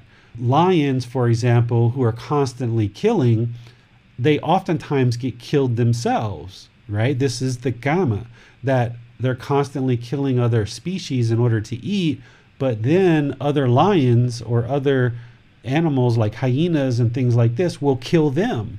This is their karma coming back to them, right? Versus, like, say, like an elephant who an elephant is very revered in Buddhist culture because an elephant is kind of like the animal that's closest to the human birth.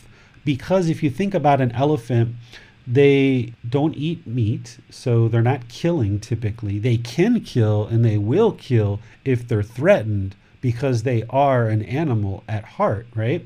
But they don't kill normally. That's not part of their normal behaviors. They tend to be very loving, very compassionate. They really look out for all the various members of their family. They kind of band together very closely. And because of this, elephants have focus, concentration, memory, right? Elephants are really well known for a lot of memory. So, in terms of animal beings that are closest to practicing teachings that are going to produce the results of what an enlightened mind is going to experience. It's an elephant that has that, right? Elephants have very little fear. They have this deep compassion, you know, a lot of love, a lot of kindness. So that's why they have much more concentration and they have deep memories in the elephant birth. So all these animals in the animal world are being affected by the decisions that they make, even though they're unaware of them just like human beings. There's human beings in the world that are utterly unaware of the natural law of karma, but they're still affected by it. So let me give you an example. One of the things that you're going to learn in this practice is something called right speech, which is how to speak in a way that doesn't cause harm to other beings. Gautama Buddha doesn't tell you exactly what to say, but he kind of gives you this little bit of guidance of ensuring that you don't cause any harm in your speech. One of the things that he teaches is the five factors of well spoken speech. He says you should speak at the right time, what you say is true, you should speak gently, you should speak in a way that's beneficial or purposeful speech, and you should speak with a mind of loving kindness without blame to others. Okay? We're going to dive into this in about two weeks. But the more you understand what right speech is and you practice this, what you're going to see is your personal and professional relationships are going to significantly improve because you're always speaking at the right time. Everything you say is true. You're speaking gently. You speak in a way that's beneficial and you speak with a mind of loving kindness, active goodwill towards others without blaming other beings. So these are the teachings, and the more that you bring your practice up to that, you will realize the results and the benefits of having done so. That's the natural law of karma around speech. However, even though there's beings in the world today, human beings, that are unaware of that, as they speak, if they're speaking at the wrong time, like when people interrupt you, people don't like to be around that guy, right? Or that girl. Or if someone's always lying, people don't like to be around that person. Like you're not going to have a real deep relationship with that person. And there's probably a lot of people that are around that person who also lie. If someone speaks hostile, right? They're not speaking gently. If someone's real harsh with their language, Nobody likes to be around that person. That person isn't going to be able to cultivate healthy personal and professional relationships. If someone speaks unbeneficially, frivolous speech, idle chatter, just yada, yada, yada, yada, yada, yada, without purpose, it's kind of like bothers the mind for a lot of people to hear that. So people don't like to be around that person who just speaks with frivolous speech. And if someone speaks without a mind of loving kindness, if they have ill will or anger or hatred, Nobody likes to be around that person either. And that person's going to find it hard to have deep personal and professional relationships. And if you go around blaming other people for all your problems and all the problems in your life, if you're blaming others, then you're going to find it hard to have personal and professional relationships. So, this natural law of karma, animals are unaware of it, but they're affected by it the large majority of the human world is unaware of this natural law of karma and these good, wholesome teachings, this wisdom from the Buddha, they're unaware of it, but they're still affected by it. So, natural law of karma, it isn't this mystical, magical thing in the sky of punishment and rewards. That's what some people think it is. This mystical, magical thing that's delivering punishment and rewards. That's not what the natural law of karma is. It's essentially the results of our decisions. By choosing to speak at the right time, true, gentle, beneficially, with a mind of loving kindness, without blame, then we're going to experience better personal and professional relationships because this is how everybody functions in the world. We function around these same universal teachings, these same natural laws of existence.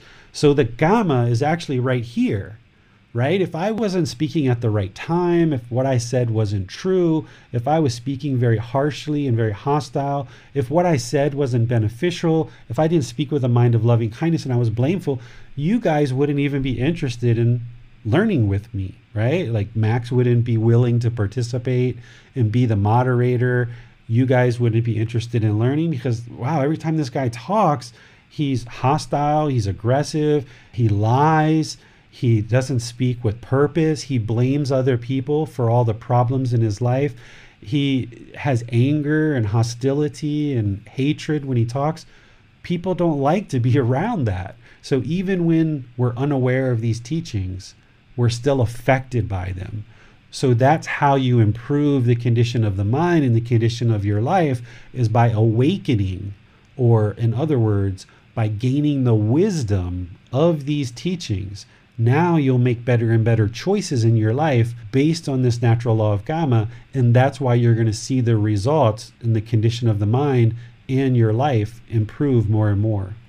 So we have a follow-up comment from Joy. She says, "But animals can learn right from wrong." So how does that play in? They can learn a little bit, but they can't learn enough to get to enlightenment, right? So like an animal can learn to go outside to the bathroom, a domesticated animal, right, can learn to go outside to go to the bathroom, or an animal can learn, you know, to not tip over their food when they're eating. There's certain little things like this that they can learn, but they can't learn the level of wisdom that it takes to attain enlightenment. So if a dog even a domesticated dog, right, is in the yard, in their yard, and another dog walks by or a cat walks by, that dog, rah, rah, rah, sure, you can train that away, but there's other things. But I just give you an example. That dog sees and takes ownership over that land and it protects it. This is the self. This is the dog craving permanence of that land. And then when it sees impermanence and another dog comes around, it becomes very protective and hostile. It's very hard for animals to eliminate that, right? There are certain qualities that uh, domesticated animals can improve, but they'll never fully awaken to the wisdom of these teachings based on all the things that you're going to learn as part of the Four Noble Truths, the Eightfold Path, the five precepts and all the other teachings that you're going to learn as part of these practices. One of the big things is animals can't usually eliminate fear, right? They're always going to have this sense of fear. Animals can't eliminate the self. They have to maintain the self because if they let the self go and the protection of a self, they die because there's predators in the world. So they have to maintain that self and they have to protect that self. Where human beings, we have the self as we're born into the world, but we can eliminate it and we don't need to hold on to this self. We don't need to hold on to this ego. We don't need to hold on to this hatred and anger and hostility. Where animals, if they let that stuff go, they don't have the ability to let it go. But if they did, they would end up dying because the other predators would take advantage of that and they would kill them. We have a follow up from Messiah. I'm still unsure of how animals can then progress to the human realm. So it happens because this natural law, right? There's this natural law that exists and it affects all of us, whether we're human or any other being. And based on just the animals just doing what animals do, they just will eventually accumulate enough of good decisions that it will lead them to a good life. So, for example, like a snake, it's really hard for a snake to become a human because they're constantly killing, right? And snakes are sometimes very vicious and poisonous and they kill. And that's why they also have a very short life, right? They usually typically live about 10 to 20 years for most snakes. So a snake to go from a snake straight into human is not very likely because they're making the decisions that they're making. They're not consciously making them, they're just making them because they're a snake. And that's the consciousness of a snake. But this natural law of karma is always at play. But that snake can maybe be reborn as a lion, and then that lion can be reborn as a turtle. And that turtle, now not causing harm, to others is maybe now reborn as an elephant. And now maybe those elephants are being reborn into the human realm. So they're not consciously making the decision to become a human but just based on their decisions and the way that they conduct their life they will naturally move into the human world. Judith asks if animals drop the aversion and craving and this aggressiveness other animals take advantage of them and they can't survive is it different for humans? It's different for humans. We can still survive because we have discernment, right? We have wise decision making, where animals don't have necessarily wise decision making all the time. So we can eliminate the self and the ego, this craving, this anger, this unknowing of true reality. And now, based on the wisdom that we've cultivated in the mind, we can apply that to what we call discernment. Discernment is like wise decision making. So, if we develop our mind and cultivate our consciousness and we eliminate this craving, anger, ignorance, this self, and this ego, but we're around people who are trying to scam us or trying to take advantage or trying to harm us in some way, we can use that wise decision making to remedy the situation, whatever that ends up being where an animal doesn't have that capacity to be able to make decisions based off of cultivated wisdom necessarily.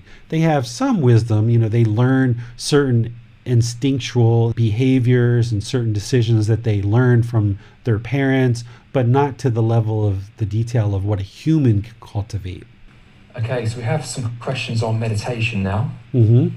Cayman asks, How do you know if you're meditating? If you're trying to train the mind, then you're meditating. Okay. What meditation is, is it's a active, independent, purposeful, dedicated training session where you're attempting to train the mind to either eliminate certain qualities or cultivate certain qualities in the mind.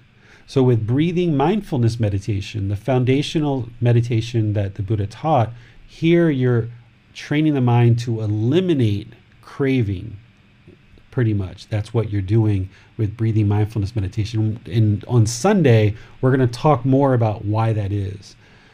With loving kindness meditation you're training the mind to cultivate loving kindness or this active goodwill in the mind without judgment. So if you're going for a jog you're not meditating, you're going for a jog. Or if you're going for a drive, you're going for a drive. Or if you're gardening or you're listening to music, you're listening to music or you're gardening, you're not actually meditating because it's not an independent, active, dedicated training session to eliminate certain qualities from the mind and cultivate certain qualities in the mind. And we're going to get into in this program what are those qualities that we're looking to eliminate and what are those qualities that we're looking to cultivate in meditation, right? So, meditation, there are certain qualities that we're eliminating and cultivating, but also in daily life, there's certain qualities that we're eliminating and cultivating as well, but we're not doing it through an active, independent training session. So, like those 10 fetters, right? One of the things you saw in the 10 fetters is conceit or arrogance, right? Judgment of others, placing yourself above or below others, kind of measuring and comparing yourself to others, this ego. You can't meditate ego away so you can't meditate something in order to eliminate the ego by itself. You have to do that in daily life and practice. So there's certain qualities of mind in order to attain enlightenment that you need to eliminate from the mind and you need to cultivate. The main aspects of those you're doing in meditation, but there's also certain qualities of mind in daily life that you need to also eliminate conceit, arrogance, the ego, right? And there's certain qualities that you need to cultivate in daily life, like generosity, right? Sharing. You can't develop that in meditation. You can't meditate your way to generosity. You have to actually practice it in daily life. So, throughout this program, as I slowly roll out this carpet for you to expose more and more and more of the teachings, I will show you how in meditation you're actually cultivating or eliminating certain qualities. And then in daily life, you're also either eliminating or cultivating various qualities of the mind. And this is how you're going to train the mind to get to enlightenment. But meditation itself is an active, dedicated, independent, purposeful training session where you're either actively eliminating certain qualities or cultivating certain qualities in the mind. Thanks, David. I think that can be quite reassuring because sometimes there can be a tendency, can't they, to sit down and think, "Am I meditating?" and the mind's getting really busy. Am I meditating? Am yeah. I just thinking? I, I had I have had students do this where I've taught them meditation, and after meditating, I'll say, "How did it go?" And they'll say, "I just had all these thoughts. There was all these thoughts. I don't even know if I was meditating because I just had all these thoughts rushing to my mind." Well, if you became aware of those thoughts, then you're actually meditating because you're developing awareness of mind right that's part of what you're cultivating as part of meditation is you're cultivating mindfulness or awareness of mind so in that situation i said yes of course you were meditating even though your mind was bombarded with all these thoughts and you never got to a point where there was this complete peaceful mind you were still meditating because each meditation session, you walk away with something. And if you walk away from this meditation session with, wow, there's so many thoughts in my mind, I was just bombarded by all these thoughts, that's good. That's beneficial.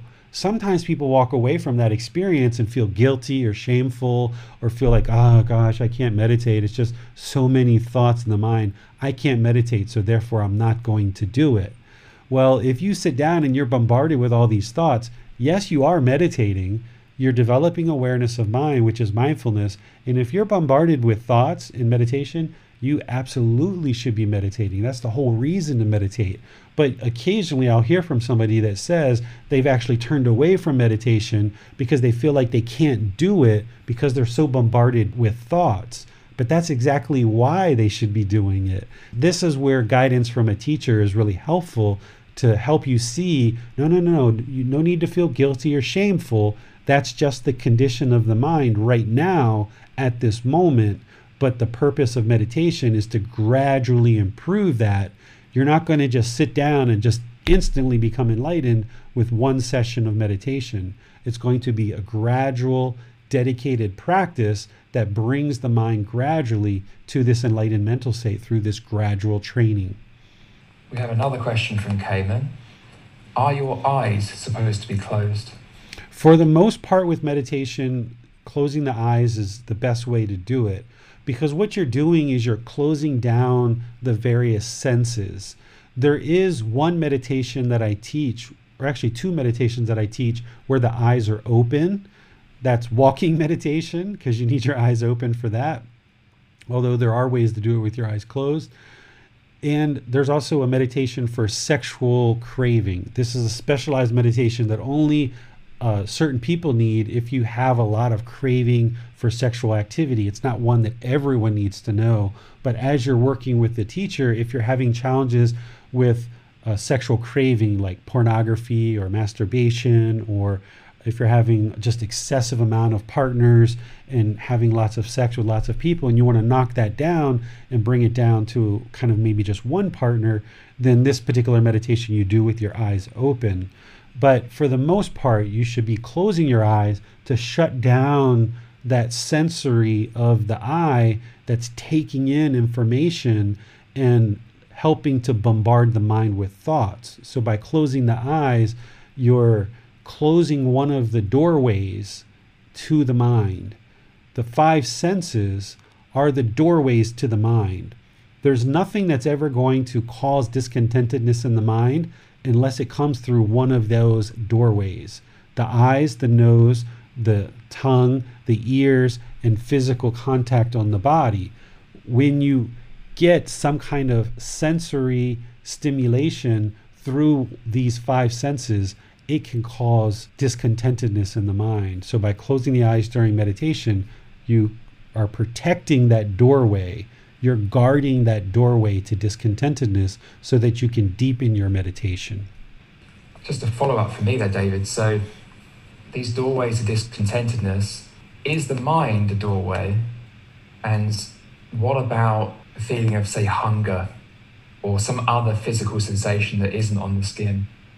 So the physical sensation from the hunger is the phys- it's contact it's the physical contact it's that hunger is the physical aspect going to the mind saying i'm hungry you feel the pain and now the mind becomes discontent rather than the mind recognizing that as impermanent and then just making a decision to get something to eat people sometimes get angry and hostile so we do have six doorways to discontentedness and the mind is one of those. But it's the senses, the five senses that draw in to the mind. We're going to talk this Sunday about the three feelings painful, pleasant, and neither painful nor pleasant. It's these three feelings that get produced in the mind based on input into these senses. So, one of the things you do is you protect your doorways to discontentedness, or the Buddha said, guard your doorways to discontentedness. So if you know, for example, that you have a lot of craving for sexual activity, right? And you've got this one partner and you're trying to really be faithful and trusting and loyal in this relationship, and you know you have craving for sexual activity. Well, it wouldn't be wise for you to go places like a strip club or see pornography or look at magazines with really beautiful imagery of certain beings because that coming into the senses is going to excite that craving to go out and potentially have sexual contact with somebody other than your partner. So if you're applying what we call right effort, which we'll get to in about a week and a half, you apply effort to abandon this from the mind, then you would protect or you would guard this doorway by not choosing to take in information that's going to excite this craving. We have a question from Deborah. Sometimes when I meditate, no thoughts come in. I find that the only thoughts I have are the fact that I have no thoughts. Am I doing something wrong? Nope, nothing at all. If you're having no thoughts, then that's fine. So in meditation, if you're focused on the breath, and the mind's going to the past or the future, or if it's having all these thoughts, ideas, perceptions, the goal is in breathing mindfulness meditation is to cut those off and bring the mind to the breath to train it to reside in the present moment and train the mind to let go. Because what you're going to hear on Sunday is the real problem with the mind is it holds on. And this is what causes the discontent mind. So, what we're doing in breathing mindfulness meditation is training the mind to let go, to let go, to let go. And then through this training, now you have control over the mind. And now, because you've trained your mind so well in multiple sessions of meditation, you may get to the point in meditation where there are no thoughts whatsoever because you've trained it so well that you get to a period of time where it's just completely peaceful because the mind's perfectly residing in the middle where there is no wandering to the past, there is no wandering to the future, and the mind is just perfectly in the present moment in the middle and this is where the mind's performing optimally. And that's in meditation where you may not have any thoughts. So by clearing the mind out and emptying it out this way in meditation what you're essentially doing is you're making space for wholesome thoughts once you're outside of meditation so if your mind is bombarded by all these unwholesome thoughts or just even wholesome thoughts just being bombarded with lots of thoughts it's hard to have that focus, that concentration, that memorization, that clarity of thought because the mind is just being bombarded. But the more you train the mind and you get these spaces where there are no thoughts and the mind just resides in the present moment, you've moved aside all this junk, for a lack of better word. And then now in daily life, when a thought arises from a wholesome situation, now you can apply effort to implementing that idea or implementing that initiative. And this is where you'll have lots of benefit in your life because now, rather than your thoughts being motivated by all this cluttered, unwholesome junk, your thoughts are arising in this pure mind that's not affected by craving, anger, and ignorance by the self or the ego. And because you've purified this mind, now all the decisions that you're making are coming from a wholesome place, a purified place. So when you implement these into the world, you have a lot of success. And you can realize a lot of benefits that way rather than trying to implement something based on various unwholesome cravings or hatred or different things that motivate our decisions in the unenlightened state. In the unenlightened state, our decisions are motivated by this craving, anger, and ignorance, this self, and this ego. And this is why we cause so many problems for ourselves and we struggle in life because our decisions are motivated out of these impure qualities of mind. But by training the mind towards this pure, enlightened mental state, now all the ideas and thoughts and things that we come up with are coming from a pure place. This is why the Buddha never told you what to do in your life. He just taught how to purify the mind. Because once you purify the mind, your free will and all the various choices and interests that you have to help the world or help yourself or help your family, they're all going to be coming from a pure place. So you'll figure out what kinds of things you want to do in this life and what kind of things you would like to accomplish. But trying to do that with an impure mind and all this unwholesome mental states, it's very difficult and you struggle through life. But by the Buddha teaching you how to purify the mind, all your decisions now are coming through this purified mind and they're going to have very good results in your personal and professional relationship. We have a comment from Javier. I think I get more focus on the present moment when I hear sounds or David's voice than when not sensing anything. Then I will wander with thoughts for longer. Okay, so that's just where you are right now in your practice, right? So you're at the point where if you hear a sound or you hear my voice, it gives the mind something to focus on. And you're latching on and you're holding on to the sound or you're holding on to my voice. That's probably better than maybe where you were when you first started out, but that's okay. You're not quite where you need to be but you're in the process of doing that.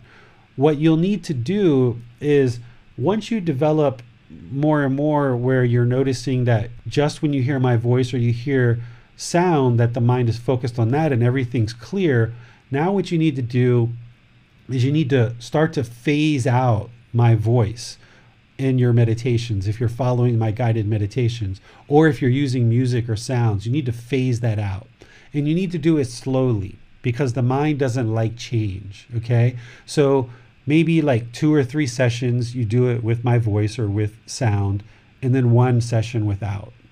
Two or three with it, and then one without. Two or three with it, and one without. Then do two with it and two without.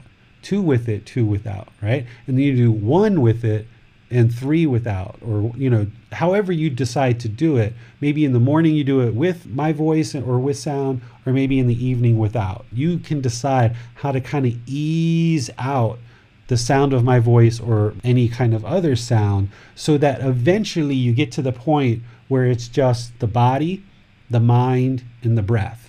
Just those three things. But since your mind is starting to develop this habit, go ahead and let it have this habit of doing meditation on a regular basis, either once, twice, or three times a day. Develop that habit. And once you've got that habit down, now start phasing out this aspect of the mind that wants to hold on to my voice or to any other sound.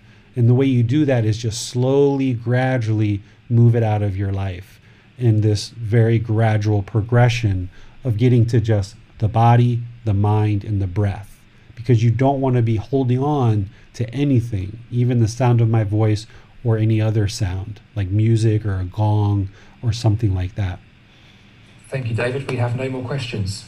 Okay, so this is everything that I was planning to cover with you guys today. It's great that you have questions and that you're looking for guidance and you're seeking guidance in your practice. This is a really, really good thing. And this is why we do these sessions on Sunday and Wednesday as well, because Sunday is kind of like the big talk about the individual chapters.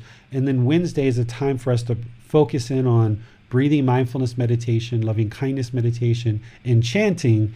And then we always usually have time for kind of some miscellaneous questions about meditation or what you're learning or what you're applying or anything that you're needing guidance and help with during the middle of the week. So continue to meditate each day. And at this point, now that you have chanting, you can kind of ease that into your practice. So pick up the book or print out this little cheat sheet, which you'll find in our Facebook group. If you go to the Facebook group and you click on the files, there's a link there for the PDF, which is just this one pager, front and back. And you can print it if you like and laminate it like I've done if you like. And you can use that. Or if you have the book and you have the book on your electronic device or you have it printed in chapter 11, these same chants are there. And you can implement this into your practice where when you sit down or you however initiate your meditation you can start with the chanting and do this and practice it and then ease into the meditation and then after the meditation then repeat the same three chants coming out. Today you just learned this intellectually. It hasn't really had a chance to really take root and for you to see the benefit yet you need to practice this over many days and many weeks so that you can see the benefit. And as you do, and you decide that you want to keep this as part of your practice, once you've given it a really good try and you see multiple, multiple weeks and you see the benefit, go ahead and use it if you like. But if you work with it for many, many weeks and you realize that it's not really helping you, then come back to me and ask me some questions. Make sure that it's something that you really understand and you understand how to do it and then try it some more. And then ultimately, if you get to a point where you really understand what's being done and you've tried it, but you just don't like it and it's not something you want to do as part of your practice, then just move it to the side and don't even use the chanting because chanting is not a requirement of attaining enlightenment. There's people who are enlightened who don't chant. So it's not a required thing, but I think what you'll notice is if you do implement it into your practice, it will be very helpful for you. But you only know that if you actually try it. So try it for several weeks and try to reap the benefits of it as we've talked about today. And then if you see it's improving your practice, use it. That's wonderful. But if it's not, set it to the side. But then be sure you follow Gautama Buddha's guidance of setting up mindfulness in front of you. So if chanting isn't the thing that you ultimately decide you're going to use to set up mindfulness in front of you, find something else. For some people, like I said, it might be yoga, it might be prayer. If some people are doing prayer and you have a, a relationship with God, you might choose to do prayer. Some people don't have a relationship with God, and that's fine too. So, like I said, it might be yoga, it might be going to the bathroom, it might be just taking some nice deep breaths with your eyes closed and just kind of like soaking into your meditation position, whatever that is. But if chanting can help you, go ahead and use it. So I'm glad that you have decided to attend today's class, or you're watching this back on the playback, or you're listening to this as a podcast because chanting can be something very fun and very useful. It can really benefit your mind in a lot of different ways. It's a practice that is going to further help to train your mind to get that focus, that concentration, that memorization, and that clarity of thought, and really ease the mind into meditation, and you get more and more benefit out of the meditation. But the only way you're going to know that is if you develop this life practice of being dedicated with a consistent development of a meditation practice. So keep working on that and keep learning the teachings from the book, the audiobook, the videos, the podcast, and all the other resources. Keep in mind that I also offer personal guidance if you would like to reach out to me either by messenger or email. I have a little link that I can send you, and you can schedule regular personal sessions or even just one or two if you like. Where if you would like to talk more personally, just one on one, we can do an audio or a video chat in order to give you some personal guidance. And there's students that do that. And of course, everything that I do is offered openly and freely. So you're welcome to do and involve yourself and learn from all of these resources openly and freely to help you continue to progress to this enlightened mental state where your mind's going to be peaceful, calm, serene, and content with joy for the rest of this life. So until next time, Sunday at 9 o'clock Thai time, whatever time that is in your time zone, have a very good rest of your day and a wonderful rest of your week, and we'll see you then. Sawadee.